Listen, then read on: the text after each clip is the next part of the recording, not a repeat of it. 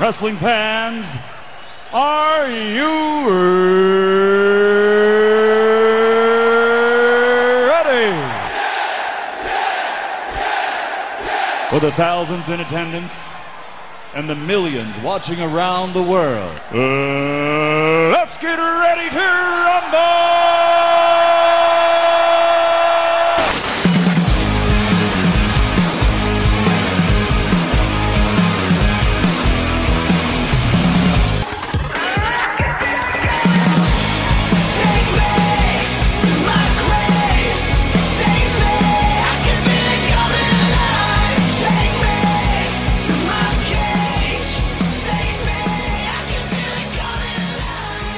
Thanksgiving, folks, and welcome back to Wrestle Rant Radio for Thursday, November 24th, 2022. I am Graham GSM Matthews. Hope you guys are having a great holiday or just a great Thursday in case you're not celebrating.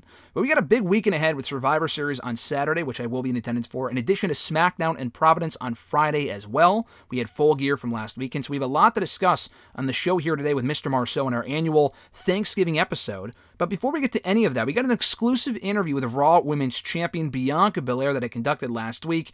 Article will be up tomorrow on Bleacher Report and the full video as well on my YouTube channel, so you can watch it tomorrow first thing in the morning, youtube.com backslash WrestleRant, or on uh, Bleacher Report in article form.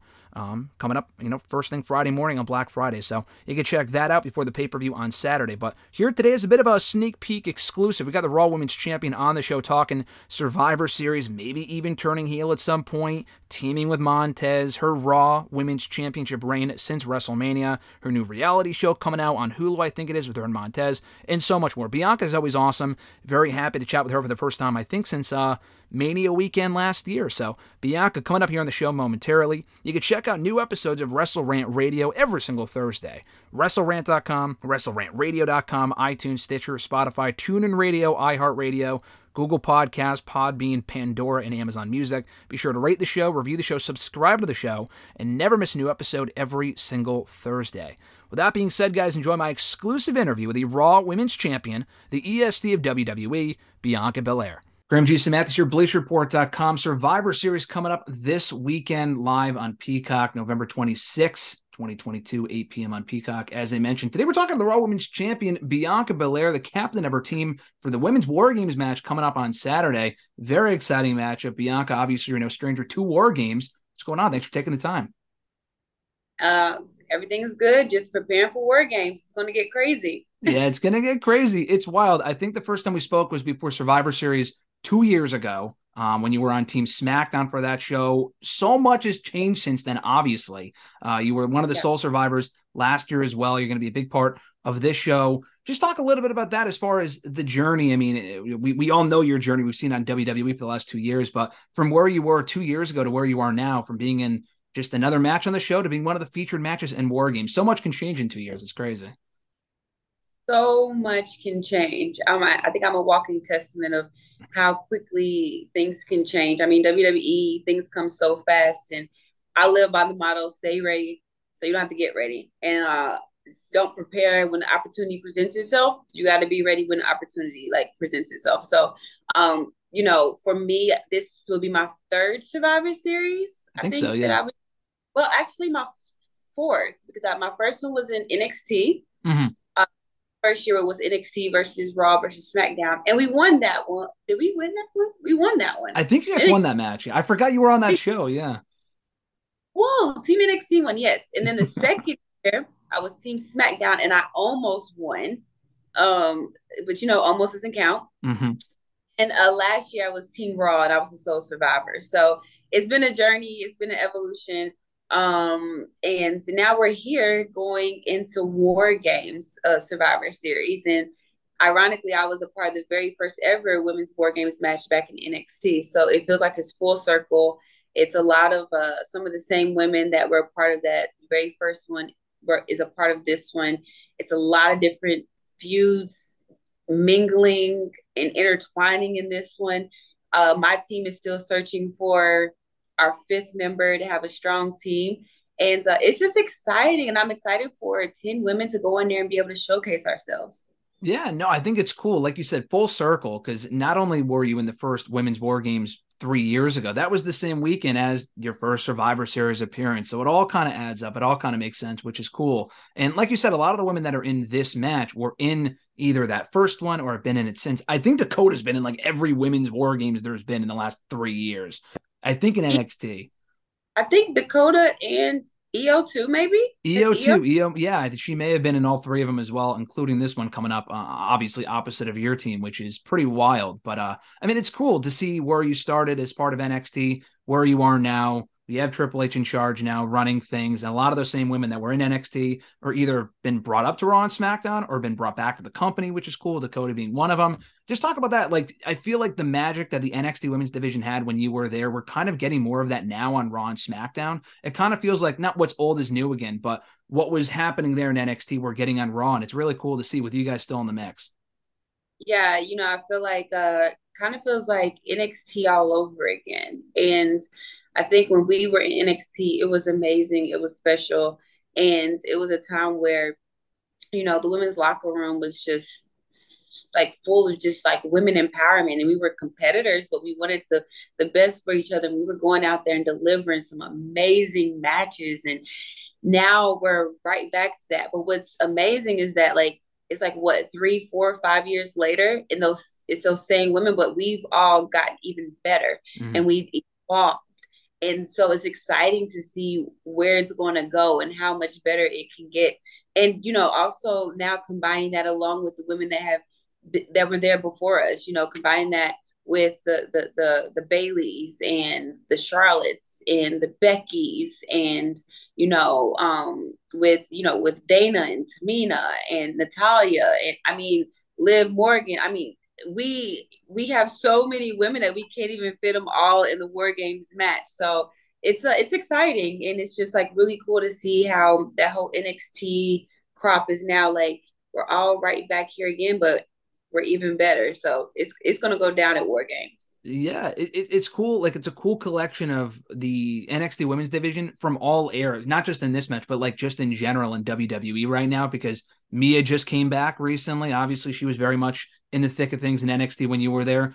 Even Yep. Emma, who was in NXT as part of the women's division eight years ago, was back on SmackDown. So we're kind of seeing the best of the best all coming for you know the top titles on Raw and SmackDown. You being one of them, you're the Raw Women's Champion. Uh, no stranger to being a champion, of course. You were the SmackDown Women's Champion last year. You've been Raw Women's Champion now for what over 200 days? Is that what we're at now? yeah it's getting there it's, it's getting it's, it's it's climbing up there it's past Talk about that. I mean, this is obviously the longest reign that you've had in WWE to date as a champion. Just feeling that pressure. Do you still feel the same pressure now that you did six, seven months ago that you did at WrestleMania when you won it? Or is it more becoming more commonplace to you as far as, all right, this is what I can expect? And you've had so many high profile matches too. Like, does it become more normal or does it never really settle in for you? I mean, it definitely becomes more expected. Um, I would say it's never a comfortable place. Like you- Mhm. you're never was champion. If anything, like I was describing, like my chase to getting the title, I felt like it, I, had, I had nothing to lose. So I had like this tunnel vision where it was just like I'm going for the title. I have nothing to lose. And then when you get the title, the work doesn't stop. It just starts over in a different way. Now I have everything to lose. Now I have a target on my back. Now everyone's coming for me. But what I love is that I feel like I've learned from a lot of my mistakes um, as SmackDown Women's Champion. I feel like my title reign was cut very short and quick. I was surprised and thrown off my feet, and I'll never be caught off guard again. I, I'll know that anybody can come at me at any time, any place. Um, I just had a, I just had a little crossing with Rhea, and it didn't surprise me at all. Cause I'm like, okay, I was expecting this. Um, but no, you know, I just feel like um, now I've been I'm in even more higher profile matches, and I love it though. I like I, I love having this reputation of being like big match Belair and being able to deliver every single time. And you know, I just feel like um, it's it's an honor to be at the top of the division and, and be representation and be the woman that's uh, that has this o- on my shoulder. But you know, I feel like this is like redemption. Like I said, I feel like my SmackDown title reign was so much shorter than I would have liked, and I feel like this is my my, my do over. It's Mhm. been tough and challenging because in the beginning I felt like everything just kept going wrong. yeah. in the beginning, like this person got hurt and I couldn't wrestle them, and then this happened and that. It was like I had to keep thing, but in the end, it's just made me better. So I love my journey. Yeah, it's cool because it seems like I mean, obviously you've progressed and you've had this great journey and you've developed in, in every way possible. But like the longer that we've seen you, every since the moment you arrived on the main roster two and a half years ago, you've been a fan favorite this entire time. For someone that came into NXT as the EST, this great bad guy, this awesome heel, you've been a fan favorite this entire time, and like a through and through fan favorite that people do not boo you. I've been at a handful of these shows, Bianca. People have not turned on you, and wrestling is weird nowadays, where people like the bad guys. You know, it's cool. And it and the more things change, the more they stay the same. We have Triple H in charge now. Really, with what you have done, hasn't really changed in a positive way because what was working is still working. Like, is there anything that you can attest to that? Just being you, like the most you version of you, and any conversations you've had with Triple H as far as just staying the course, like anything comment on that? You know, for me, it's just uh the, the best gift I can give someone is being myself. Yeah. Uh, you know, and if I, you know, go around walk around call myself the EST or WWE, I have to believe it. And and I have to stay true to myself. Like I'm big on that, just being unapologetically me and just going out there and being genuinely me. And either you're gonna like it or you're gonna love it. Uh, but I'm gonna love myself to the point where you're not gonna have a choice.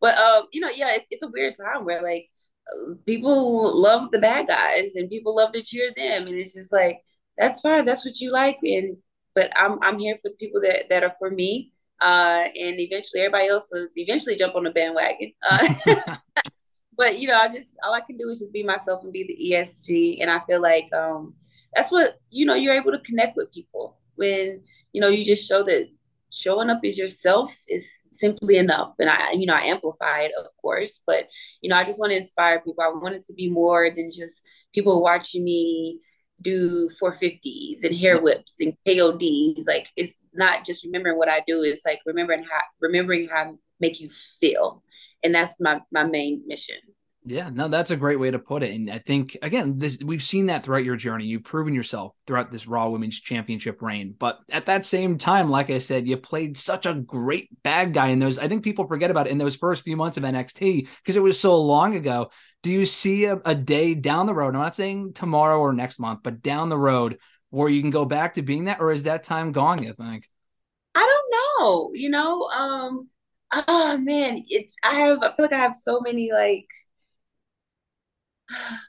like a positive impact Yeah, yeah, and uh, walking out and seeing like the signs walking out and seeing kids yeah, walking out and see people come up to me and saying like you inspired me like not even to be like a wrestler but you inspired me to go back to school you inspired me to go start on my like fitness journey you inspired me to apply for that job like to have that connection with people and to think about maybe possibly turning on, on, on people I feel like it's it's me turning on them you Yeah. know Yeah. and um maybe I mean I feel like NXT I had so much fun um Mm.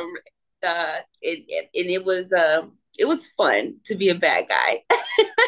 But I feel like EST you know it, it can go either way. It can go in a positive way of being like don't dim your light. Don't let anyone tell you to shrink yourself. Um and then it can but then it can go overboard where you you know people that are like no i'm here. But in order to be here i need for you to be down there and i'm going to berate you so that i can make myself feel better and i'm better than you like it can go either way so um we'll see i'll Yeah. never never because nxt belair was she was something she was something i mean yeah. she was something yeah. You were undefeated for over a year and a half or whatever it was as that person. So again, anything, not to say you haven't been successful in the main roster, I mean, that championship proves it right there, obviously, but anything can happen. I mean, sure, you, surely have heard the buzz from fans at, at a certain point, the idea of you and Montez at some point down the road. Again, the positive impact you guys have had is amazing. The idea of you guys as a couple on screen, obviously in real life is too, but as a bad guy couple just screams money to me. I don't know. That just makes sense.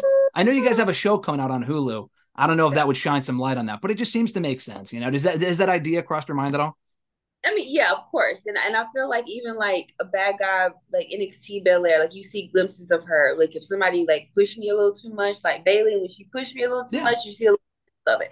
But no, definitely, like I think that um Montez and I down down the road in the future, we could be like this amazing, just like overly, you know, like where you like love to hate us but hate to love us at the same time. Like, but I think that um I once I I, I feel like that's like later on down the line. Maybe Yeah. like once my course is Bianca Belair, you know, he has to run his, you know, he has to get those tag team titles back first with the Street Profits, and then later on down the line, like he's gonna be like the biggest solo act out there. I'm saying it right now that he will be that guy. Um, and then at the end of that, I think that's when you know eventually we'll come together, and then we can be that that that major just power couple in WWE and be like, pow. it's coming down the road. Last question for Bianca on that same note. As far as looking down the line, we got Survivor Series coming up on the 26th, as I mentioned. WrestleMania, you mentioned it earlier. As far as Rhea, you guys cross paths. We're having Mania, or not Mania itself, but Raw, SmackDown, NXT, Stand and Deliver, all coming to the Crypto.com Arena, Los Angeles next year. Tickets already on sale from when this goes live, but. Rhea and you, it just seems like such a natural mania match. As far as looking down the road, you don't want to overlook what you're going on right now that to you does that make sense as a mania match it's gonna happen. I mean, it just makes so much sense. If you think about it, Rhea and I have been going at it for years. Yeah. And ex- we're uh, fighting to take, you know, Shayna Baszler, the Shayna Baszler era. NXT, we're fighting to take her down. Rhea got her. I didn't. I went after Rhea again. I failed. We crossed paths again at the Royal Rumble, uh, where I won and went on to WrestleMania. I won my first title WrestleMania. She won her first title that same WrestleMania. So like we're on equal sides doing amazing things.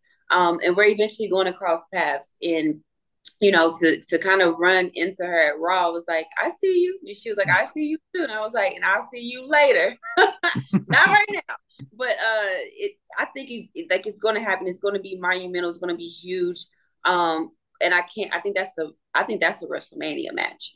Uh but I mean maybe this year, maybe WrestleMania 40. But I will say that I'm still I still have my my short term goal in my head to take down all four horsewomen. So I've gotten three. I have Charlotte left. she's ducking And- you she's not back yet she's ducking you I know, and I feel like like with with the things that Rhea's doing right now, and how brutal she is, like I need that that confidence of like taking someone like Charlotte Flair. If I Mhm. take Charlotte Flair down, that's the top of the mountain. I need that momentum to go, to go uh, after Rhea because I'm gonna need all the confidence in the world to, but, you know, before I stand up against Rhea. Yeah i mean that could be the match for mania 39 instead it could be you and charlotte it could be you and Rhea. it could be someone that we're not even thinking of right now that's that's the beauty of wrestlemania you know Like being a champion, it could be anybody. WrestleMania, you know, it's gonna be who. I, I gotta hope. First, I gotta hold on to this to, to WrestleMania. so either I'm defending it or trying to get it back at Mania. We'll see what happens. Exactly, exactly. I mean, listen, people were pitching you and Sasha for Mania 37, it was, and that months in advance, as soon as you showed up on SmackDown, and we got it. So it's the power of willing it, right? yeah, exactly. We got to was will into existence. Hashtag going on too. yeah, we're going on year two as you was champion, Bianca. I'm looking forward to it. We got that coming up. Survivor Series, as I mentioned. You and Rhea are going to cross paths in that match. He's on the opposite team, uh, November 26th on Peacock, as they mentioned. Bianca, you're the Raw Women's Champion. Always a pleasure to talk to you. Thank you so much for the time. I appreciate it. Thank you. Big thanks to Bianca for the time. She was excellent as always. You can check out that interview in video form on my YouTube channel first thing on Friday at youtube.com backslash WrestleRant and in article form as well over on Bleach Report on Friday. But now we transition to my conversation with Mr. Marceau, breaking down AEW Full Gear from last weekend and previewing Survivor Series for this coming Saturday that we will be in attendance for. Mr. Marceau, brother, what's going on? And uh, happy Thanksgiving. Doing well. Happy Thanksgiving to you as well. I know I threw you off a little bit because we're recording this in advance, obviously going up on we're like three Thanksgiving. days out, and the kids wish me Thanksgiving. It's like I'm wishing you a Merry Christmas a month in advance. But uh, I know, I know, we, we do this every year. We never actually record on Thanksgiving itself, but I have the fortune this year of not only you know recording this with you in advance, and I was I was thinking when I texted you last night after Raw, and this morning we were talking about when we were going to record. I'm thinking like. You know, I'm thinking either today or Wednesday or whenever worked for you and me and whatever. But I'm thinking like, do I do it with him in person? Because we know I did that when I saw you in Nashville. But it, uh, depending on what time we see you on Friday, it might be too uh, too close and whatnot. Because we're going to be at SmackDown as well in Providence on Friday. We got a very stacked weekend ahead. Like I told you before we hit record here, I got the tickets confirmed for Survivor Series. SmackDown, I'm sure, is going to be coming soon as well. But we're confirmed for Beantown, brother. I'm look, I'm looking forward to Survivor Series on Saturday. Can't wait for SmackDown. Screw Survivor Series. Kid bleeds blue. You haven't been to Raw in quite some time, have you? I haven't been to Raw since we went that time. I feel like Actually, well, when you say we, you talking about me and you?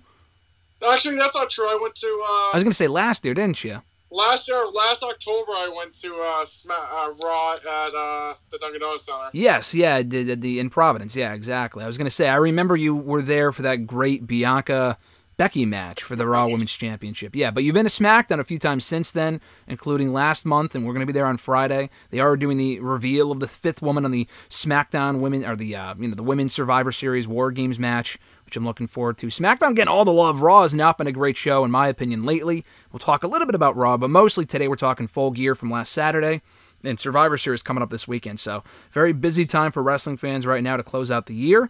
And uh, yeah, no, I'm looking forward to Beantown on Saturday. But before we get to that stuff, as I mentioned, Full Gear on Saturday, brother, was a very eventful show. And you know, we mentioned this going in where they needed to hit a home run with the show. I felt that they did. I thought this was one of their stronger shows all year. The build wasn't great, but to call a spade a spade, the build to Survivor Series hasn't been stellar either. So I'm hoping, you know, that show can deliver in the same way Full Gear did.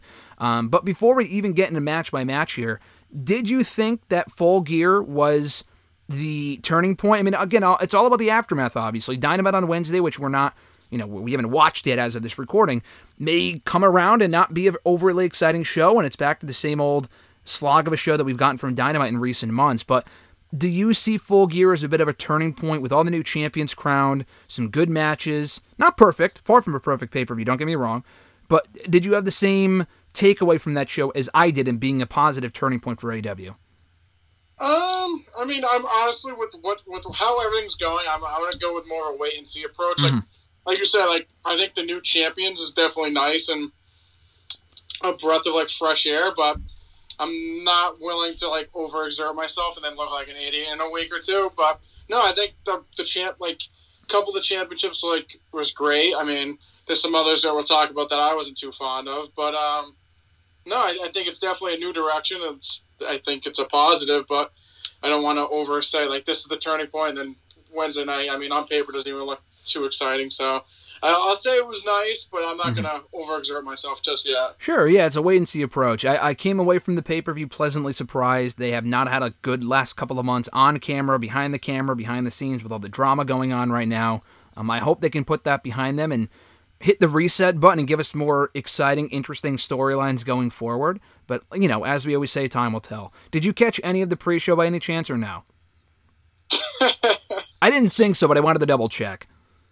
That, yeah, I did not know. Okay, well, just to quickly recap, nothing really overly eventful happened anyway. You didn't miss much, but best friends, Danhausen knocking out the factory. Danhausen did a bit, a bit of a more serious character. He came out with a different look. It wasn't drastically different from what he normally does, but you know the crowd liked it, so there was that. Uh, Ricky Starks beating Brian Cage in a semifinals match in the AEW World Championship Eliminator Tournament. Finals you know, by the time this goes up, went down on Wednesday. I assume Ricky uh, Ricky Starks won. Now that MJF is the champion, we get Starks and MJF. I would assume at Winter's coming next month, which I'm looking forward to. And Eddie Kingston knocking off Jun Akiyama from DDT Pro Wrestling in Japan. Um, that stemmed from a tag team match on Rampage last week. That was a good hard hitting affair, but nothing like you know nothing from the pre. It was a pre-show. I mean, all these matches did not belong on the show the second straight pre-show match for Eddie Kingston, so hopefully he can start to build more momentum, get back on the pay-per-view in the near future, or get back on the main card for these pay-per-views uh, in the near future. We open the actual event with a steel cage match, a grudge match between Jungle Boy Jack Perry, Luchasaurus. You know, overall, I really liked the match. I thought it was a great opener. Um, you know, people calling it the best opener in AEW pay-per-view history. I'd have to go back and think about it. I don't know if I, I would say the same. Uh, it would be up there for me, though. I thought this was a really good match. Jungle Boy got blood very early on. I wouldn't have done that exactly, but or at least wait a little bit longer. Uh, told a good story. They utilized the cage well. They left the cage at one point, which was kind of pointless, but um, the actual use of the cage was well done. Jumping off the top of it, didn't get all of that elbow, but he got enough of it for it to be impactful. Um, the only thing I did not like about the match, and I said this on Twitter, was the constant kickouts and I, you know, it's not just in this match. It's an almost. It happens in every company, but specifically in AEW. The constant fucking pile drivers, and I know the super kick, for example, has been watered down since Shawn Michaels retired, but the tombstone is more of an impactful finisher than the sweet chin music. I'm sorry. So for them to hit it in every match and everyone kicks out, it's like the destroyer.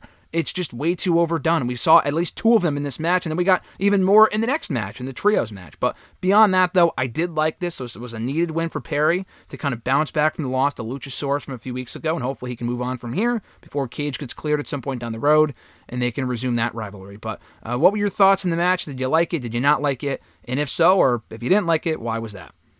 No, I thought it was a good match. I like Jungle Boy. I think he needs to continue to win, obviously, to lead into what they're doing with him and Christian. Like you said, I thought that like the abundance of kickouts, especially with like, like you said, the super kick at this point, it's just like it's like a fucking hold at this point.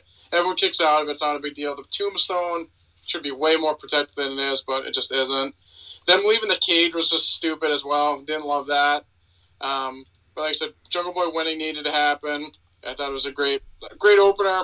I don't think I'd say the best ever. I, I mean, my memory sucks anyway, so I couldn't even tell you like opened that all out. So, um, but no, I thought it was a good match, and, and Jungle Boy needed a win, so there was the right result. Yeah, I mean, as far as openers go, I mean, I, I can remember one that stands the test of time, in my opinion, as far as being the best, that being Full Gear last year. MJF and Darby Allin was a fantastic match. To my memory, that probably being the best pay per view opener I can think of for AEW, because that match was fantastic. I would probably put that a little bit over this, uh, but this was still very good stuff, though.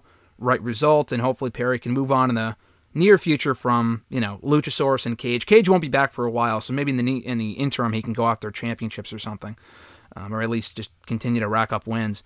We had the AEW World Championship Trios match uh, with a returning Elite coming out to Wayward Sons, uh, the song by Kansas.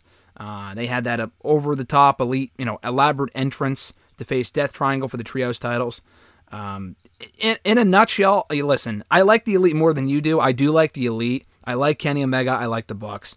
I was not a fan of the over the top entrance, and it's not just because I'm a punk fan. I thought the fuck CM Punk, I mean, the fans are just so fucking fickle, but them like encouraging it, I haven't watched Being the Elite yet, but them kind of incorporating that into the show was stupid. Um, I don't know. The whole thing was really dumb as far as that goes. They were gone for two months. People acted as if, like, when Kenny came back with the over the top entrance a couple of months ago, I kind of understood it because he was gone for like a year. I mean, excuse me for this. They were gone for two months. People acted as if they were like the saviors of the company. It's just they're not completely in the clear either in this whole situation with Punk and whatnot. So they're still EVPs presumably. So I don't know. I just wasn't a fan of that. Great song choice, great song choice, but using it for the elite was a little weird. Uh, the match itself, listen, I enjoyed it, but it. it- I, I'm honestly more favorable towards this sort of stuff than you are. I feel like every week when we talk about these trios matches, I always say I like them. You say you don't like them. It's all preference. I actually didn't really care for this match because I feel like we've seen the fucking Bucks and the Lucha Bros. Maybe it's just me. I feel like we've seen it so fucking much in the last three years since AEW started. It doesn't mean anything. And if this was a one and done, then I would get it. But we're getting six more matches from these teams. It's not going for five. It's not going for three or whatever. Let, let's face it, the match is going the full seven matches. The series is going the full seven matches. It's the best of seven. This was announced retrospectively as a as the first match. We're getting six more, including this Wednesday if the, the match if they're all this is what they're all going to be because they're all constant kickouts and dancing and choreography bullshit. And listen I, I enjoy a lot of that sort of stuff but if we're getting that for seven matches in a row then i don't like it. You know for one and done i was fine with it. The crowd was into it. It wasn't a disaster of a match. Like you and i don't like it whatever. But if we're getting it seven times in a row it's like all right well, what are we even doing here? What what story are we telling? I did like the finish, and not just the fact the elite lost, but I did like the fact that Rey Fenix cheated. That's a story they've been telling for a while now. I like that. I thought the storytelling on the show was great because we haven't seen a whole lot of it, at least good storytelling at AEW for some time. Um, I like that. The match itself just, I don't know, man, just wasn't exactly my cup of tea. I assume you felt the same way about it though. Oh my god! I mean, just to start with the entrance, I mean, I'm not a big fan of the Bucks and the and the, and Omega in general. So, I mean, this whole carry on my wayward thing, I honestly give two shits less. They're acting like they're, they're they always act like they're in the wrong or someone wronged them, and it's just like it's getting tired at this point. Like you're as you're they're as as guilty as Punk was. They just got got since they were the EVPs and that's what the company's based off of. They got their side taken. I mean, it is mm-hmm. what it is. And this comeback, like whatever, and then the match. I mean, like you said, we've seen the Bucks and Death Triangle or the Lucha Brothers in general so many times that this was just their their match, just with two other guys in it. It's just the, the classic swing dancing choreography. You fake kick, I jump. You you do a back spring, you miss, I duck and flop on the ground. Like I sent you the thing. It was like the first minute was Nick Jackson and Fenix doing square dancing. I mean, how is that? I don't understand how people like. No one takes a bump. Like it just. It and that just- wasn't. I don't even know if that was from this match. I think that was from one of their other matches from a while. No, ago. they do it in every match they do. They do it Okay. every freaking match they have. So that's why it's been happening so many times. Mhm. Like you said, if and then they won, cool. I kind of thought the elite would win, so I was surprised. But then we're gonna get six more of these. I, I've seen I've seen enough at this point. I don't need another six. A best of three would have been fine, honestly. I feel like even that would have been okay. Another two matches, all right, whatever. We're getting six, not even a best of five, dude. We're getting a best of seven. And listen, I love the best of three, five, seven series that we get in WWE, and in I don't know if we've actually ever had one in AEW before. I know they've done multiple matches between rivals, but I don't know to my memory if we've gotten a best of series yet in AEW. But uh, just with these teams, for how many matches they've already had. I don't like that. So, um, you know, maybe it'll again, maybe it'll exceed expectations. Maybe each match will be different than another. They tell a different story.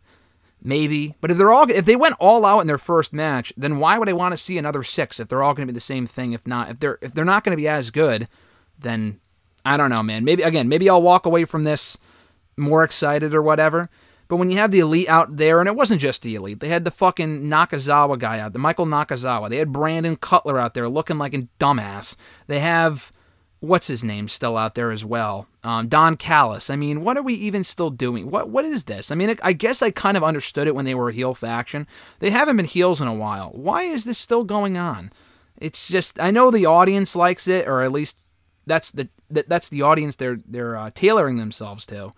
Um, I don't know. I'm just not a fan of it, but it is what it is, I guess. AEW TBS Championship: Jade Cargill, Nyla Rose. I mean, honestly, speaking of matches, I thought like were better. I thought this was better than I thought it would be. That's not saying a lot. I thought it would be a disaster. It wasn't awful. It certainly wasn't great at all. Um, but it was decent enough that I think it was the spot that you sent. Was it the spot that you sent me where Jade was on the ropes and she was like fixing her tights in her hair before Nyla hit her move? That just looked ridiculous. But you know, it was fine. Jade won as she should have, and she extended her streak. Great. Still champion. Cool.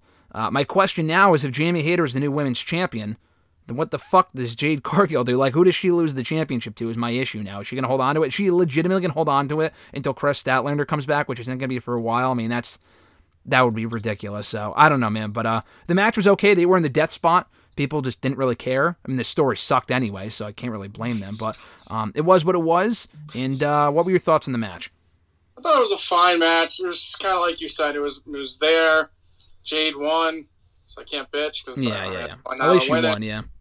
They kind of were like you said. They kind of were put in a inopportune spot. Obviously after the after the hot opener and then and then after the Bucks and that, like they, I mean, anyone after that would have had a dying crowd, and it just wasn't that important. It was probably one of the least important matches on the card to begin with. So it was what it needed to be. But like you said, with Hayter winning, I mean, who's going to beat Jade at this point? Yeah, that- Saraya. yeah. I mean, Yeah, I don't know. no. Eh. I mean, seriously, is that what we're getting to? Is it going to be Saraya, you think? I hope not. I don't really want it to be. I like Saraya. We'll get to her match later, but I feel like it should be someone like a Kris Statlander. But the problem is that she got hurt. That's not their fault. Um, they- I think. You think the issue is? I mean, I just kind of gave it away, but I think the the issue is they haven't really built up anyone else. There's really no one else in this. The fact that Nyla Rose even has a match on pay per view is pretty bad. I mean, not uh, listen. I think Nyla Rose is good. I think she's actually improved, and I've said before, I'm actually entertained by like her her act when when Vicky and Marina Shafir is terrible. Um, when they're not involved, I think she's actually entertaining. But I mean, she's been a designated stepping stone for a long time now, so it's just hard to care. But when you have a pay per view match with her in it, I mean, that kind of tells the tale right there that no one really takes him seriously. It takes uh, Yeah. her seriously, you know. It's just besides Hayter, I feel like she was the only one that made sense. And then obviously she did what she did. So I don't know what you did with Jade. I mean, Better not be Red Velvet if Red Velvet comes back. very confusing. Yeah, I don't know. Better not be Red Velvet, and they tell the, they tell the story. Oh, I was a baddie, and now I'm your rival again, and I've never been able to beat you. Yeah, I don't care. I know you like Red Velvet, but I just wouldn't. I would not give a shit personally. so that's just me. Uh, the Ring of Honor World Championship also was not in much jeopardy. I mean, the, the odds were stacked against Jericho. It was a four way match. He was not losing. He should not have lost at this point.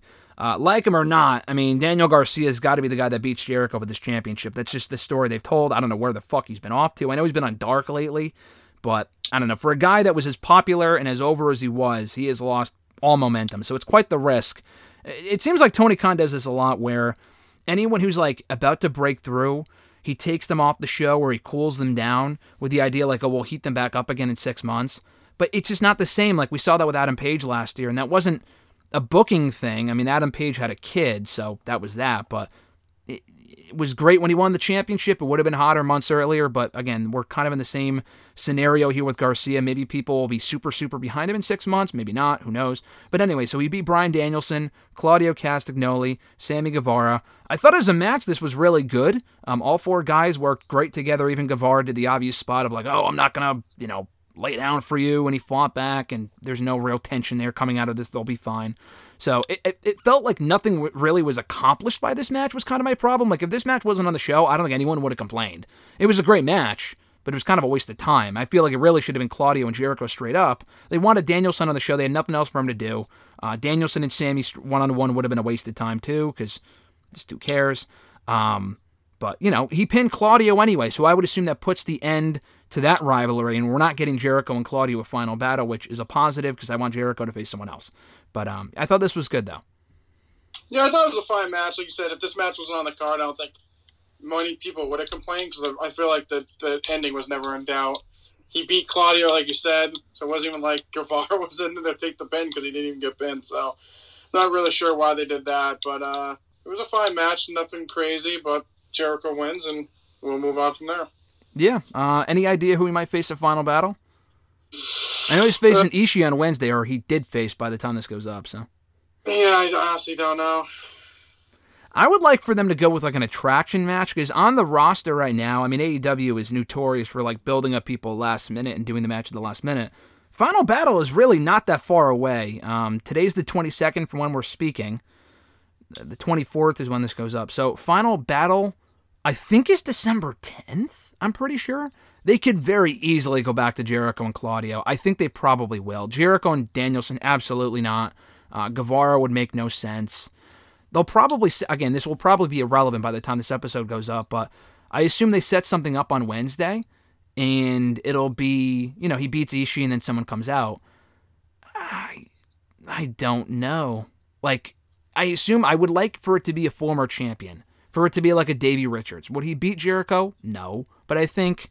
I don't know how many people would actually care about that sort of thing, but like an Eddie Edwards or something. I feel like if you go with a match like that, it would be more interesting than building up someone on the roster in the interim that for only two weeks. I feel like the match itself, like a Davey Richards Jericho match, you can sell it on that alone without doing much of a build. That's what I would do anyway. Yeah, I mean, I think it. I mean, not that I don't know how many people would care, but I think like a Davey Richards or an Eddie Edwards would be cool. Would be cool. I mean, if Adam Cole was like healthy, that'd be pretty cool. But we know that he's not doing too well. And same Yeah. with Kyle O'Reilly. But uh, yeah, I think those two would be cool. But I think we might just get someone that's already like around. Jay Lethal would have been interesting, but he's been a heel. Like they teased the face turn a month or two ago, and then they didn't go anywhere with it. So, um, yeah, he's out of the question. I don't think Jerry Lynn's coming out of retirement. Um, the other person I was thinking of, you mentioned Adam Cole. You know, I don't think it'll be Roosh. Roosh is a heel too. Joe's a heel now. All the Ring of Honor champions on the roster are heels, unless they bring back Jonathan Gresham and he's uh, you know happy about being top ten in the PWI or whatever, and uh, he he's over how how AEW booked the title before he left. I mean, I don't think enough people would give a fuck about that at all. But you know, we'll see. I, I'm sure we'll find out in, the- in the near future if we haven't already found out already by the time this goes up. You mentioned Saraya. She had her first match back in nearly five years on the show against Britt Baker. Um, I thought it was a good match, but it goes back to what we said last week because you sent me the tweet from Saraya who disagreed with a fan saying it doesn't matter that Bra- that Baker cut a babyface promo and that her idea was, which was probably Tony's idea, which is probably why he had her cut that promo, was that you can cheer for whoever you want to cheer for. Here's the thing. Here's the issue with that. Baker is a clear cut heel. There's no like. I mean, I know she cut a babyface promo. I don't think she's turning either. She is a heel. There's been no like controversy there. She's a heel, and Saraya is the babyface. So why would you pull this bullshit? Oh, cheer for whoever you want to cheer for. The story was that this woman was wrestling her first match back in five years. Logically, why would you not want to cheer for her from a storyline standpoint? So I think when they kind of muddied the waters a little bit with that Baker promo. People were chanting for her in this match. I feel like it really took away from the moment of Saraya being back in the ring. The match really wasn't anything great at all. It was pretty basic. She looked fine, which is, listen, she didn't get hurt. That's the important thing. It wasn't a special match, but I thought they kind of ruined the dynamic. It really should have been about the moment and not the match of Saraya being back in the ring for five years, after five years, and they kind of ruined that with that Baker promo in kind of again clouding the uh, the dynamic there, which I thought was a mistake in retrospect. Yeah, I mean, I I sent you the tweet and I was just like, what is she talking about? I mean, I understand. I mean, no, I don't understand because obviously there's supposed to be someone to cheer for someone to boo. But like you said, Britt Baker, clear, clear as day a heel. But the way she cut the promo is like you're supposed to cheer Saraya because she's coming back from this long injury, and obviously it's her first match back, yada yada yada. But then they have Britt Baker cut the promo like I've been here since day one. I'm not going to let the outsiders come in and steal. Like I built the company up, so it's like they both cut babyface promos, and then that's what the match. Like like you said, Britt Baker got a good amount of cheers in this match. So like I feel like that did ruin the moment because they both were getting cheered. Where points of Saraya was even getting booed because people were cheering for Britt Baker. I just I, I, I don't really understand why they did that.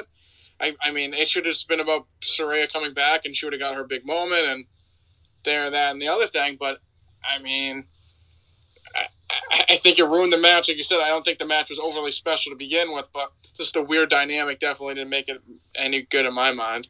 Yeah, I mean, the crowd was quiet during the match. I think because of that, they really hurt the dynamic. And as a result, the crowd was kind of indifferent and they didn't really care. So maybe they would have been that way anyway. We'll never know. Um, I just didn't think the promo really helped at all. I thought it was a great promo. The Baker promo was great, but it, the, the timing was stupid and they turned it really. It reminds me of that Sting Triple H match from years ago when it really should have been about Sting's first match in WWE. They turned it into this dumb WCW versus WWE bullshit that no one cares about 20 years later. They were turning it into this thing with Saraya and Paige, or Saraya and Paige. Uh, I'm sorry, Saraya and Britt Baker about WWE and, and AEW. Like the whole outsider shit. Yeah, it works when you're telling that st- like for Paige and Punk for example, they were both baby faces. So if you want to say, "Oh, cheer for whoever you want to cheer for." Yeah, that, that's fine with that, but in this case it really should have been Saraya is the person you cheer and Baker's the one you boo, but it didn't turn out that way, so I don't know. I thought that was weird. Kind of hurt the match for me, but it was fine. TNT title triple threat. Samoa Joe becoming a double champion, already the Ring of Honor World Television Champion. Now a double champion is the new AEW TNT champion, beating Wardlow, Powerhouse Hobbs, triple threat. Good Hoss match. I mean, it kind of felt like a television match, overshadowed by everything else on the show. Um, did not like that Hobbs was just an afterthought here. Not that he had a lot of momentum. I mean, he lost to Ricky Starks in that feud ending match about a month or so ago. So it's not like he was riding a wave of momentum here, but you know, he, he was only in the match to take the pin. That was really why he was here. And I honestly would not have an issue with Wardlow taking the pin here. If it was a singles match or whatever, I mean, it's not like he's undefeated. And he's also cooled off a lot. Um, you know, I, we were both kind of surprised, I think, because I know last week I said Hobbs was going to win. You said Wardlow would and should retain, but actually Joe emerged victorious as the champion. Now, I love Joe. I think Joe will do well in the role, assuming he holds the title for more than two weeks. Um, kind of weird they have both belts on it, but it's not like the Ring of Honor one means much anyway. But uh, yeah, what are your thoughts on this? I mean, I'm not really sure. Hobbs, I assume, is out of the question. You do Hobbs and Joe? Hobbs is a heel, so I don't really know. I'm kind of confused coming out of this and where they go from here. Yeah, I didn't love this. I mean, I thought it was a good match. You said, a good like big guy match. Um, but well, I mean, Powerhouse was a complete afterthought, which is kind of upsetting. I mean, like you said, he's coming out of a, a out of a feud that he didn't even win. But I don't know. When he came after Wardlow, I feel like they were kind of maybe pushing him, or he looked a little bit more serious than he did. And then Wardlow didn't technically lose, but then Joe got both belts. Um, I don't love that because now we're probably going to get Joe and and Wardlow for the belt. And I mean, I think wh- why would you protect him here if he's just going to lose the Joe one on one? So. I don't know. It's interesting. Maybe they just did change the belts and Wardlow will win it right back from Joe. But I don't know. I thought I thought he should just kept the belt on Wardlow and keep his momentum going. I feel like his momentum's definitely slid because after he won the belt and after he broke away from MJF, they did the oh he's fighting with Mark Sterling and then the bodyguards and he's kind of been in miscellaneous programs. Did the whole stupid Jay Lethal, Sanjay Dutt thing, and then he was kind of directionless put him with Powerhouse and now with Joe, and then he fell, and I don't know, like he cooled off because the booking just cooled him off. Like the booking itself cooled him off. He he cut that dumb promo like, oh, you guys are saying that my reign hasn't been good or I've lost my momentum. Well, yeah, you have because the book's terrible. And yet, literally, once he broke off from MJF, it was like, yeah, he won the belt, but his booking and his popularity went down the tubes because he didn't do anything. No, exactly. And that was the thing, too. I forgot about that promo until you mentioned it. But he cut that promo about a month or so ago. And where did it lead? Samoa Joe kicked his ass. I mean, it went, it went nowhere. Samoa Joe kicked his ass and took his title. He just looks like an idiot. Not a loser, because he hasn't lost anything. I mean, he didn't even get pinned in this match, but, you know, Ali's a loser on Raw. He, he loses a lot. Uh, Wardlow, by my definition of the word loser, is not a loser, but still, he looks like an idiot. He cut this promo, I'm not going to be overshadowed, and then he gets, what? He gets overshadowed. So, listen, I love Joe. The issue isn't Joe, and the Hobbs thing is what it is, I guess. My question now, I guess, is where the fuck do you go from here? I mean, I guess Final Battle's in mere weeks, and like I said, they really don't have a lot of time to hype up the show. Thankfully, to Tony Khan's credit, I would assume they've already been gradually been building a couple matches for that show, even before Full Gear. They already they quickly kicked off the Athena Mercedes Martinez build on Rampage last week. Not a lot of hype behind it, but that's probably the direction they're going in. That's fine with me. I think that's going to be a very good match. Um, like, for example, they had teased a while ago. I mean, FTR have been feuding with the Gunn Club. I really fucking hope they're not doing FTR and the Gunn Club at Final Battle. Um, not that many more people care about this team, but the Kingdom. The Kingdom teased a while ago, oh, we want our rematch of the Ring of Honor Tag Team titles. We never got it after we lost to the Briscoes last year. Cool. That would be a better match to me, a more appealing attraction for that show. So you have that. And um, probably Wardlow and Joe, like I said. I mean, they've already been feuding. So if Joe is the Ring of Honor TV champion, maybe Wardlow goes after that belt. I don't know why he would take the Ring of Honor TV title. That's a little weird, I guess. But um, I, do you use this as an opportunity to get him away from that? It, honestly, that title is fucking. It, it's just uh, cursed. I mean, I think that's been pretty obvious in the last year or so. Um, we had a lot of very good early good champions. Even Brody, when he held it for a month, had a very good reign. I mean, Wardlow had a very forgettable reign. Scorpio to even get me started. Sammy was just not good uh, towards the end there. That whole feud sucked. The title's been complete trash for all of 2022, let's face it. So, do you use this as an opportunity to get him away from that and maybe go further up the ladder and maybe go after MJF at some point? Is he the one to beat MJF for that championship, or do you think that's comical at this point? I mean, I think anything's possible, but like you said, I, I, I mean, I think the, the, the booking of the title has been cursed just because I feel like anytime anyone's gone, it's it's kind of either they've lost steam or like just like they're just never on TV or just not doing anything of note. So, I mean, I think breaking him off from the belt. I feel like if you break him away from the belt and he does his own thing, I feel like you'd have to push him right to, to MJF. I, I would assume. I mean, what else would you do with him? He's going to go after the Ring of Honor belt? I, I would. I don't think anyone would care.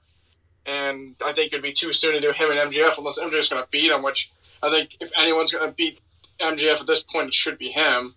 Um, so I, I, I, really don't know. I, I, I would have, like I said, I would have kept the belt on him, but maybe, like I said, maybe they just did a shock win and he'll win it back at like final battle or something. But I don't think anyone would. I think I don't think taking the belt off him just to put it back on him will make anyone care more about him. No, I, I don't think taking the belt off of Wardlow and then putting it back on him. I, I feel like this company, for as many talented people as they have on their roster, when he was champion, Wardlow is or was, they had this issue with the mid card where he was only facing Ari Daivari and Tony Nese and people like that, fucking Ryan Nemeth and whoever.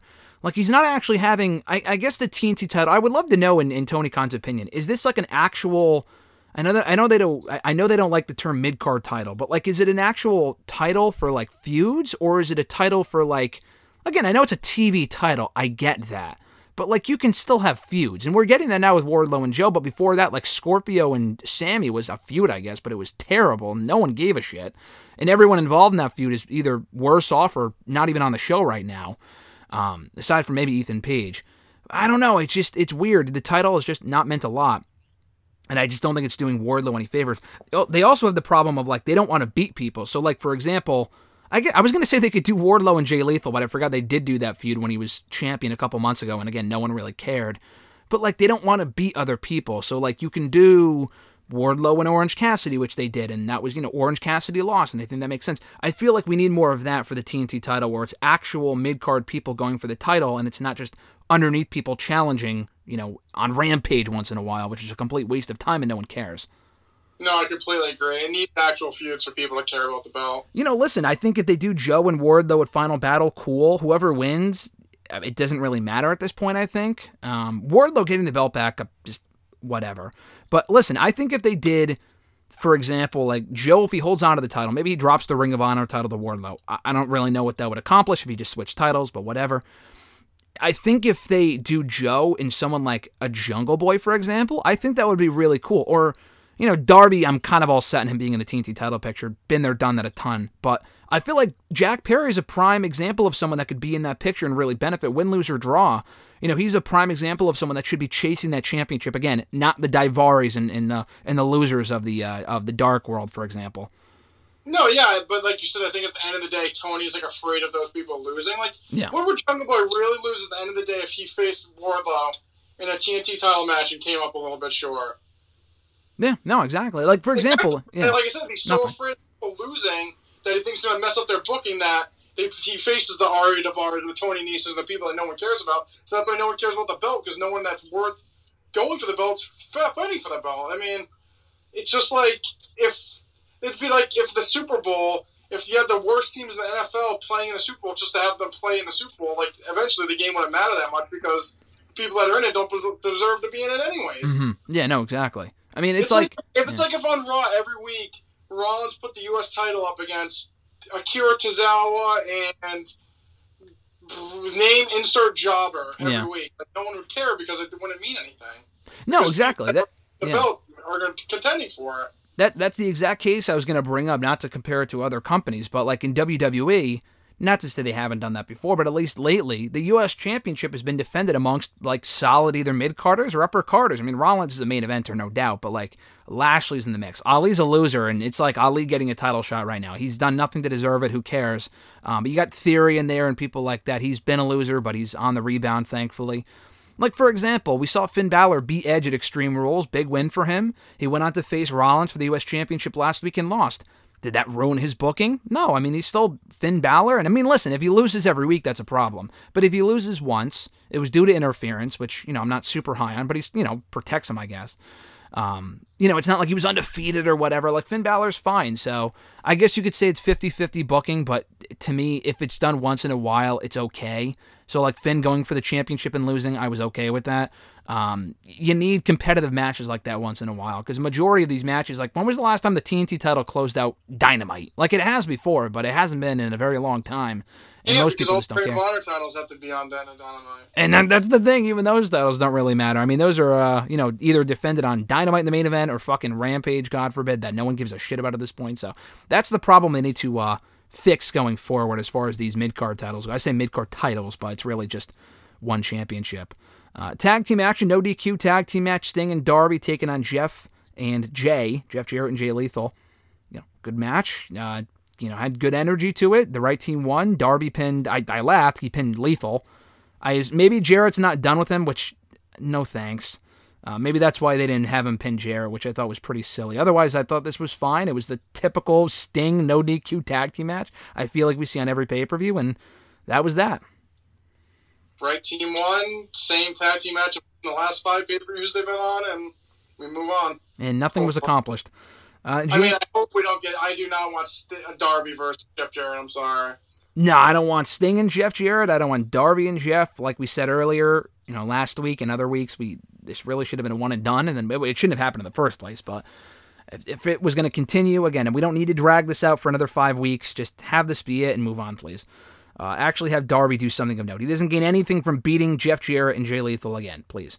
Uh, Jamie Hayter beating Toni Storm to win the AEW Interim Women's World Championship great match here. A lot of near falls down the stretch. I thought Toni was going to win. We said it last week. We wanted Jamie to win because she's organically over right now, but they capitalized on it. To Tony's credit, he did it, and he put the belt on Hayter. Uh, thought the match was great. Hayter's the right winner here because, again, she's the one who has the, all the momentum right now.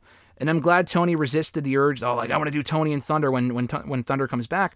Thunder might not be back for a while, and I do hope that we get rid of this interim bullshit and they can make Jamie Hayter the actual champion. Now it sucks for Toni because she didn't have that luxury. They should have done this from the get go. I think they're waiting to find out because Thunder, if she's back in January, they might just keep the interim stuff. But if she's not, they'll take the title away from her as far as the interim title. So, the right outcome, really good match. And all I can hope for going forward is that this is the catalyst for the split between Jamie Hayter and Britt Baker. yeah, this was a good match. I'm just so glad Hayter won this finally. She's been probably the most popular female on, the, on TV, honestly, the last couple of months. So, Yep. belt on her was definitely needed. I feel like she held off a little would have cooled off. But the problem is now we got to see how she's a champion. I mean, I feel like we were all excited about Wardlow winning the championship and he cooled off. And we're so excited about this person winning and they cool off. So, I'm hoping with Hayter we don't see the same thing.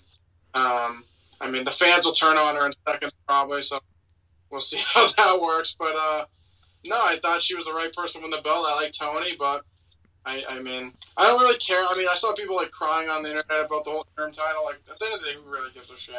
I mean, she's a champion. She's a champion. I mean, Thunder's not even on the TV, so I don't, like people just get caught up on the word. To me, it doesn't really matter. It's all semantics.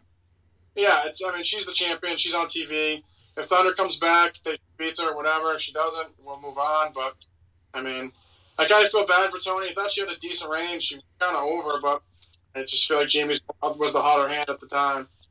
Yeah, I would I would still take away the interim shit soon, but you know, to do the interim stuff in the future is a waste. But no, I agree. It doesn't really bother me that much. I hate her as a champion at the end of the day. She won as she should have, and uh, you know, hopefully she gets more mic time. I said this on Twitter, but I watched the media scrum, and she comes across as really well spoken. I didn't even know what her voice sounded like because I feel like we never really hear from her on the show itself. Um, and I'm glad she won, and we'll see where they go from here. The acclaimed beating Swerve in our glory to retain the AEW World Tag Team titles. Um, good match, weaker significantly than the other two matches because you knew the acclaim were going to win, but they were still very over in their native New Jersey. I think Max Caster's from New Jersey, although I could be wrong.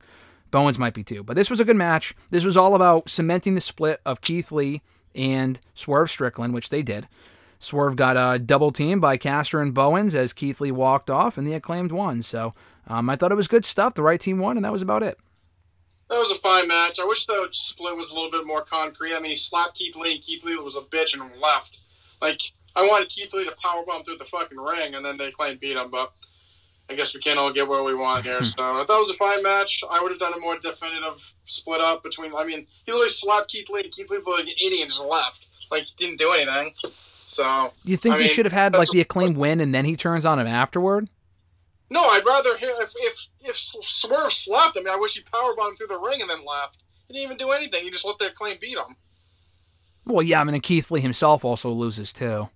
Yeah, but I, like I said, it, like uh, I feel like Keith Lee should have like did something. He just let him slap him. He just walked away, and then they lost. Obviously, the way that I would have done it again, this is just nitpicking to me, but it, I would have had the acclaim win clean. Because remember, when they won the titles of Grand Slam, they did not win clean. They won because of Billy Gunn.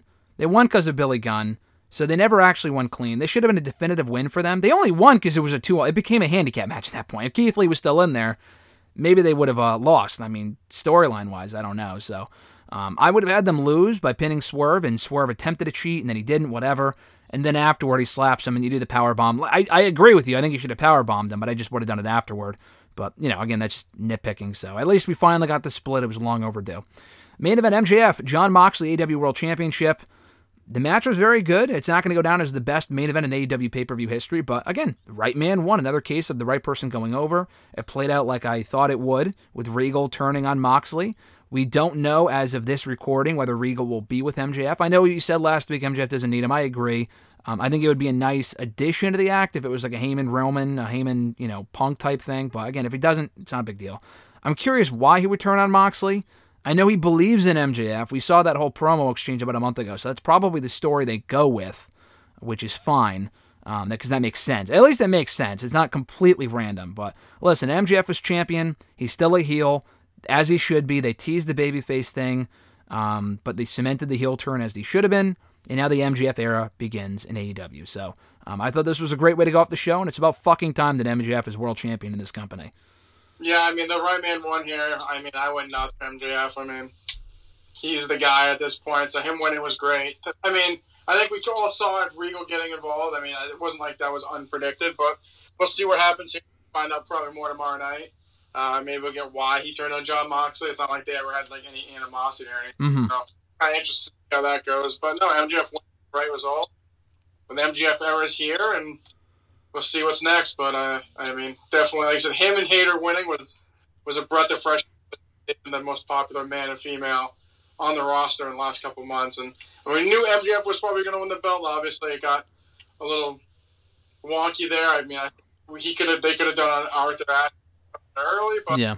happened on on Saturday night was good, and we'll see where the MJF era continues. But I was happy that him and Hayter got their their fair due. Yeah, no, long overdue for MJF. Should have been champion a while ago, but it just wasn't in the cards until now. And uh, I am curious how they follow this up because you talk about Wardlow and, you know, you can even say Adam Page. They get their moment, the money's in the chase, and then we finally see them as champion. It's not what we wanted or it's not as interesting. I hope that's not the case with MJF because he's been so great for so long now.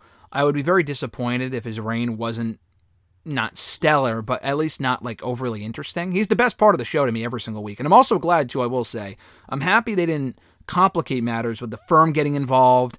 They did make it a little messy at the end of the two ref bumps and shit. I mean, I know they had to do that for the Regal thing, but it was a little messy. At least the firm didn't come out because my worry was, okay, Regal or not, the firm might still be aligned to them, Jeff. We could find out on Wednesday that's still the case, which would be fucking terrible. That's Bully Ray Aces and eight shit. No thanks. That would be awful. Um, so I hope that's not the case and they just fade off into obscurity. But like, I hope they use this as an opportunity to build up other baby faces on the show. I want to see MJF and Starks. I think we're getting that. Again, we don't know right now as of, as when we're speaking, but I think it's going to be MJF and Starks. Winter is coming. I want to see Darby Allin go for the championship. You got to build him up a little bit more, but I want to see MJF and Darby because Darby could realistically win, having lost to MJF last year. Um, that could be a Revolution main event. I want to see maybe even Jack Perry get a title shot on TV. I want to see this be the turning point for when we see people like that in the title picture. We haven't had a lot of that. I feel like this year it's all been Moxley, it's been Punk, it's been Page, and MJF. That's really about it. Um, Danielson's got a couple title shots. You can even do Danielson and MJF. That's a fresh match. I would be totally fine with that. Maybe not right now. Danielson's lost a lot. But maybe down the road, towards the end of his run, I would be fine with that. And again, even Wardlow. Wardlow's another option, dude. Wardlow could be the one to take the belt off of him, but even if not, Wardlow has a win over MJF. I think he was the last one to beat MJF. That's another match you can do. So I'm hoping they use this as an opportunity to bring new faces in the title picture, as opposed to running back Moxley again. Or even Omega back in the title picture, which would be interesting because he's a babyface now. I don't think you need that though.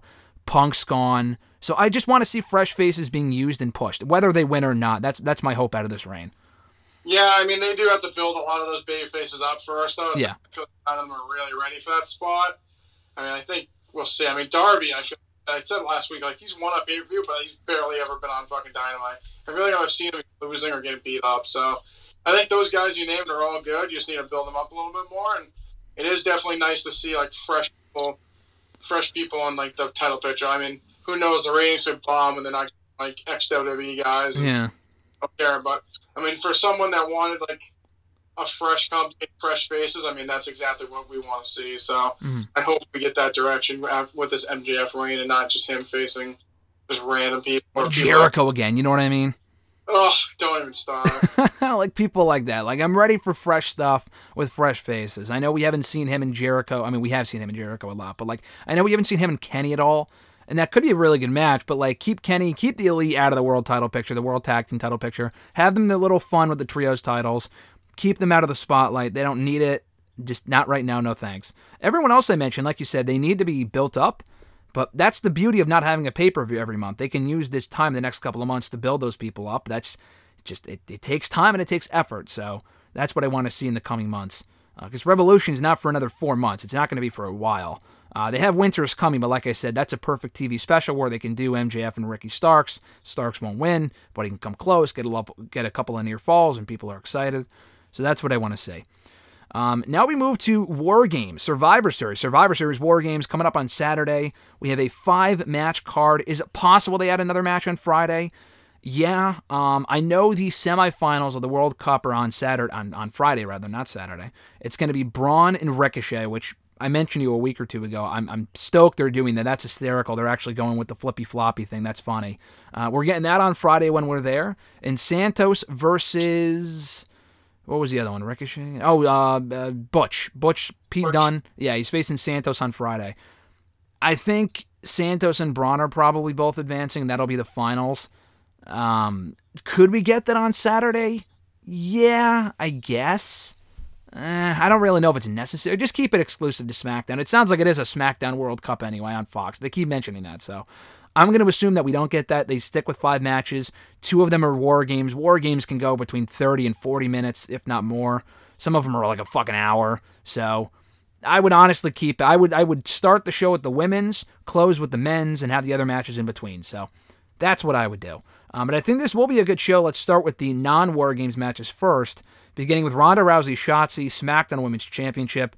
Ronda's a star, but she feels. I mean, this feels like it should be on the pre-show because the SmackDown Women's division is abysmal. We don't talk about the Blue Brand enough, but that division has a lot of talented women. The problem is that none of them really mean anything. Liv has some momentum because she was just champion, but Shotzi means nothing. Raquel means nothing. Xia Li, Sonya, Lacey Evans, you can go down the list. None of them mean shit. They're always getting pinned and they always have fucking multi women matches. It's the same shit every week. No one cares. So I don't see Shotzi as a threat at all. This could be a good match, but the last time I saw these two in the ring, Ronda beat her in 90 seconds. So I don't see Shotzi as a threat whatsoever. Um, I do think it could be a fine match, though. It just feels like a filler opponent for Ronda Rousey at this point in time. Do you agree? Yeah, I completely agree. I mean, we, we always, I mean, we got, we're going to be fair. So, I, like, we, we gave AEW some crap. So, I mean, SmackDown Women's Division's terrible. And they have talent. I just, they just don't know what to do with it. Or it's like the same six people every week.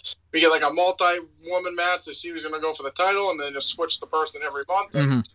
No one really cares. So, I, I think Shotzi's good, but I mean, Rod is going to kill her here. I mean, it just is what it is. But, uh, I like Raquel, but she needs to be built up better. Liv has a decent uh, momentum because she just was champion, and Natalya, no thank you. Xia Li, I mean, she's changed her character like 20 times, and I just don't care at this point. And you probably name someone else, and I just don't even remember. Yeah, who it is. Lacey, Sonya, go down the Lacey list. Sonya. I mean, Lacey's just like I'm surprised like she's still there. Seriously. She loses all the time with Sonya. Like, I, th- I figured after the whole Mandy Rose thing, that after that match, obviously she had that eh, real life incident, but uh, I thought like, I mean, she's decent in the ring. I just she just hasn't seemingly got her footing. Maybe if Toxic gets called up, maybe she can kind of get some identity with them. But besides that, she's just kind of just there, honestly. Yeah, you, I forgot you mentioned Natalya. She's hurt right now. She broke her nose legit against Shayna a couple weeks ago, but not missing her as much anyway. Aliyah, is she the savior of the division when she comes back? I mean, give me a break. So they really need a, a, a massive makeover for this division as far as building women up that matter. They're trying with Shotzi. The problem is that, you know, the, the pay per view's on Saturday, and they only had three weeks to really do it, so no one really cares. It's not like they were building her up prior to this. So anyway, it should be fine, but I think Ronda Rousey wins. Uh, we go to the United States Championship triple threat announced on Monday's Raw. Seth freaking Rollins, Bobby Lashley, and Austin Theory. You know, this is probably the most unpredictable match on the show. I'm looking forward to it. Should be a good match. We mentioned this before we hit record here. I think we're both going with Theory. I feel like Rollins, he only won the title a month or two ago. You know, so it's not it hasn't been that long. But they're really building up Theory right now. I would find it hard to believe they would give him this new edge and then he loses. And I don't see a scenario where Rollins wins and he pins Lashley. They're trying to protect Lashley too. Maybe Lashley takes the pin and then he goes berserk afterward and kills everyone. But then Theory, what do you do with him? I think Theory might get the belt back, honestly, and he's kind of rebuilt back up with a you know a proper U.S. title reign. Rollins chases maybe, and then maybe he frees maybe that frees up Rollins to face Roman at the Royal Rumble. I mean, another possibility. And then Bobby obviously is uh headed for a Brock rematch at some point. So yeah, I- I'm thinking Theory takes the title here, which doesn't uh doesn't bother me at all.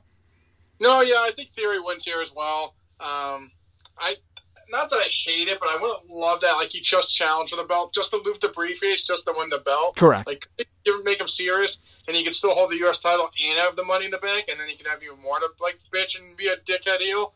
So I mean, I, I want him to win. I think them building him up. I think Rollins doesn't lose anything, and like you said, eventually frees him up for Roman. Bobby's gonna go with Brock sometime soon, so he doesn't really need the belt. But I don't know, just theory seems like the right one to win, but it just would kind of feel shitty if he just lost the briefcase just so he would be more serious just to win the belt that he just challenged for. So him winning, I mean, needs I think would need to happen to make the serious character matter or make it seem like he has any chance. So I, I think he should win here, and I think he will win here. Uh, but I just don't love that he lost the briefcase just to now be more serious, which just done without him losing the briefcase. Very convoluted, yeah. There was no reason to take the briefcase off of him and have him lose, only if he was going to win the championship a week or two anyway. Later, like, you could have done the edge shit. You could have given him an edge without doing what they did, which is still the worst cash I've ever seen. I will stand by that. Um, but I do think Theory wins here, and the rebuilding process begins. Uh, now we get, or not to the War Games game matches. Yeah, we have AJ Styles versus Finn Balor first, second time ever not just in WWE, but ever, anywhere, actually. They had a tag team match, I guess, in Japan a long time ago. Their only other match was a TLC one on one back in um, you know 2017 against at TLC, I think it was. You know, Finn's lost. I thought it was weird. I was thinking this one. I'm like, hmm, you know, Finn lost to Rollins last week due to AJ Styles interference, the OC interference. And then, you know, the OC even the odds a couple weeks ago when they brought in Mia Yim or Michin or whatever the fuck they're calling her now. And then Judgment Day also lost on Monday's Raw to the Brawling Brutes with also interference from AJ. So they feel less like losers now than they did a couple of weeks ago. But I, I don't, it's weird because I, I my pick is still AJ, but it's weird that they would have Finn in the Judgment Day. The OC would get the better of them three weeks in a row, and then AJ would still win. I really want AJ to win because I just want this to be over. I mean, he's been feuding with the Judgment Day all year. He needs something. AJ is just there's nothing there right now. He needs to win this, and I think Finn won their first match anyway. So I would give AJ the win here, and uh, hopefully we can move on from there. And I know Rhea and Mia still need to have their match, but that can be something separate. So I'm going with AJ. I wouldn't be shocked if Finn won, but I would give AJ the victory. Yeah, this one's a tough one just because, like you said, like the booking the last couple of weeks would scream AJ loses here and Finn gets a win because they've got the better of in the last couple of weeks. But I don't know. I feel like Finn should lose. I think AJ some wins here, so I would say AJ wins just because I think he needs it. I mean, the Judgment Day have got a lot of wins over the OC. If they just keep beating them flat and they just can't beat them, then what's the point of the OC even being together? Yeah. Judgment Day have literally beat them at every turn. So I, I'm going to go with AJ, but I wouldn't be too surprised if Finn won just because, like you said, they've got the better of them lately. I feel like it wouldn't shock me if they won here. Yeah, no, I could see them maybe extending this, but to what though? We don't have another pay per view for a while. Could they? Could they? Could they do the rematch on Raw? Sure, but I just, just have them win here and be done with it. They kind of built this up as if it would be it. Um, I don't want Triple H to drag out shit for as long as Tony Khan has. Don't get in that habit. Like the Miz and Dexter shit. I mean, that's been going on forever. I'm, I just don't care at this point. So uh, yeah, I, I want to see this end here with an AJ win, and hopefully it's a banger, and they don't you know water it down with interference. Uh, women's War Games match first. We have Damage Control, all of Damage Control. Bayley, Dakota Kai, Io Sky taking on Nikki Cross and Rhea Ripley, or and Nikki Cross and Rhea Ripley taking on Team Bianca Belair. It's going to be Bianca, Alexa Bliss, Asuka, Michin, formerly known as Mia Yim, ugh, and um, a mystery partner to be revealed on Friday's SmackDown. Now, I think Damage Control has to win. I mean, I, here's another thing too. I guess this is unpredictable too, but I feel like if they're building up this mystery opponent or this mystery partner for the baby faces, especially if it's someone like Becky, you know, I was thinking we said Candice, but I'm thinking if they're waiting until SmackDown, why would they wait until SmackDown to fucking introduce Candice? I feel like Candice might actually be out. I hope it's I hope it's not Raquel. Raquel has a little bit of history with damage control, but that's just so underwhelming. I have no desire to see that. And then, you know, Sasha is a possibility. I think she is free this weekend. Know as far as the movie stuff goes, they actually had. I think I texted you this last week. Tyrese Gibson got uh, got COVID, so he's not he's not on the movie, uh, or he's not doing it right now. So I think she is going to be free to do. They're not filming it this weekend, so I think she could do the show if they if she was ready to come back. I don't know if she is or not though. So anyway, that's separate. Um, if Becky is just kayfabe in her injury and she's ready to be back in time, then she is a perfect choice. So um, I'm thinking damage control wins here is the problem. But I, do you bring back Becky only to lose? But then again, damage control's lost every fucking match they've had for the last couple of months on pay per view. So I'm thinking first of all the mystery opponent, mystery partner. I'm gonna go Becky out on a limb and say Becky, even though she might still be hurt. I'm gonna say Becky for the women and I'm going to say Team Bayley wins just because they've lost for the last. I mean, I, I, don't know. Them losing again just break up the group. It's ridiculous. Yeah, I mean, I'm gonna go with I'm gonna go with Becky too. If, if it's like Raquel or Candice LeRae, that is literally the biggest letdown of all time. So I hope it's not that. And I think Damage Control needs to win because they literally have lost every match that's mattered at all. So if they don't win, I mean, if they're not going to win, you're going to break the group up. Fine, that's fine with me. Yeah, that's fine with me. Yeah. But if they're going to stay as a group, they need to win this match. Yeah, there's just no excuse. I mean, if they wanted every turn for the last couple of months and they lost here, then sure, yeah, Team Bianca wins. But they haven't. They've lost. Bayley lost to Bianca twice on on pay per view. So if she loses here, just kick her out of the group or do whatever because it just ain't working. Uh, but I am. You, I'm sorry. You said Team Bianca, or you seen Team? You said Team. Team, Team Bayley, I'm on my bad. Team All right, Bayley. Team Bayley. I'm going Team Bayley too. Uh, the men's War Games match, I think, is confirmed to main event. I think it should anyway. This is really the, the match that got me sold on this show. Um, the final angle on SmackDown last week with Owens coming out was great. We were skeptical whether it would be him or not. I mean, he made the most sense, but he got hurt. I don't know. After the show went off the air, he worked a fucking street fight against Theory, and he looked perfectly fine to me. So I'm not saying he's not hurt, but I think he's fine enough to go. I don't think he would have done that if he was like seriously hurt. So I think it was just spraining and not a full like tear or whatever. But anyway, it's going to be Brawling Brute, Sheamus, Ridge and Butch, Drew McIntyre, and Kevin Owens taking on the Bloodlines, Roman Reigns, Solo Sikoa, Sami Zayn, and the Usos. The Bloodline have been so dominant. They have. I don't. I legit don't think they have lost. Okay, they've they've lost a little bit, but a lot of their multi-man matches they win. Like when we went to Backlash and we thought they might lose, they they won that too. So they always win. And I think here they gotta lose. I don't know if it's gonna be Owens and Roman again at some point or whatever they do, but I I'm not saying Bloodline has to lose, otherwise the baby faces look like idiots. But Drew, for as many times as he lost to Roman and they got the better of him, give him his comeuppance by not pinning Roman, but pinning Sami or something. Maybe Owens pin Sami, and that opens the floodgates for Owens and Sami teaming. I mean, that's going to happen anyway. Um, but I'm thinking the team, the babyface team wins here, especially if we got Bayley's team winning. I think the babyfaces win here, and uh, they finally get their moment over the bloodline, and that begins the cracks of dissension within the group, and we start headed towards uh, Roman losing the championships and Zayn being booted, and he gets pinned and teaming with Owen, uh, Kevin Owens in time for WrestleMania season. Yeah, I think we, I think we get uh, the bloodline's going to lose, and like you said, it's going to start that dissension between like Sami and the bloodline. I feel like you could have him get pinned here. Doesn't really matter who pins him, but I feel like he gets pinned here. Then then he's the blame for the reason they lose, and then we start getting more cracks and break the group up, and Sami goes on with Kevin. So I think it'll be a great match, but I, I would have the baby faces win here. I agree. I'm looking forward to the match, and I think it's going to be a good show overall. And I think uh, you know we're going to be there on Saturday. Like I said earlier, we will be at SmackDown on Friday as well. We got a load of the weekend coming up, Mr. Marceau. But I think above all that, uh, we'll be seeing you on Friday first. I'm still attempting and trying to watch Top Gun before I see you on. Friday. That was the homework assignment. What'd you say? Come on. I know, I know. So I remember today. I got to watch it before I see you on Friday, so we can watch Maverick at some point this weekend. I look forward to that. And um, yeah, this has been great, brother. I look forward to seeing you on Friday. Very thankful for you and everything else, uh, just in, in general on this Thanksgiving. Although it's not technically Thanksgiving yet, um, it is on Thursday. We're recording on Tuesday. I hope you have a great holiday, Mr. Marceau, and I can't wait to see you first thing Friday. Fluff those pillows up, brother, because I'm excited. Sounds good. Same here. Enjoy Survivor Series weekend, brother, and I'll see you in uh, three days from when we're talking right now. Sounds good. Can't wait. See you, dude. Take care. I'll talk to you soon. Later.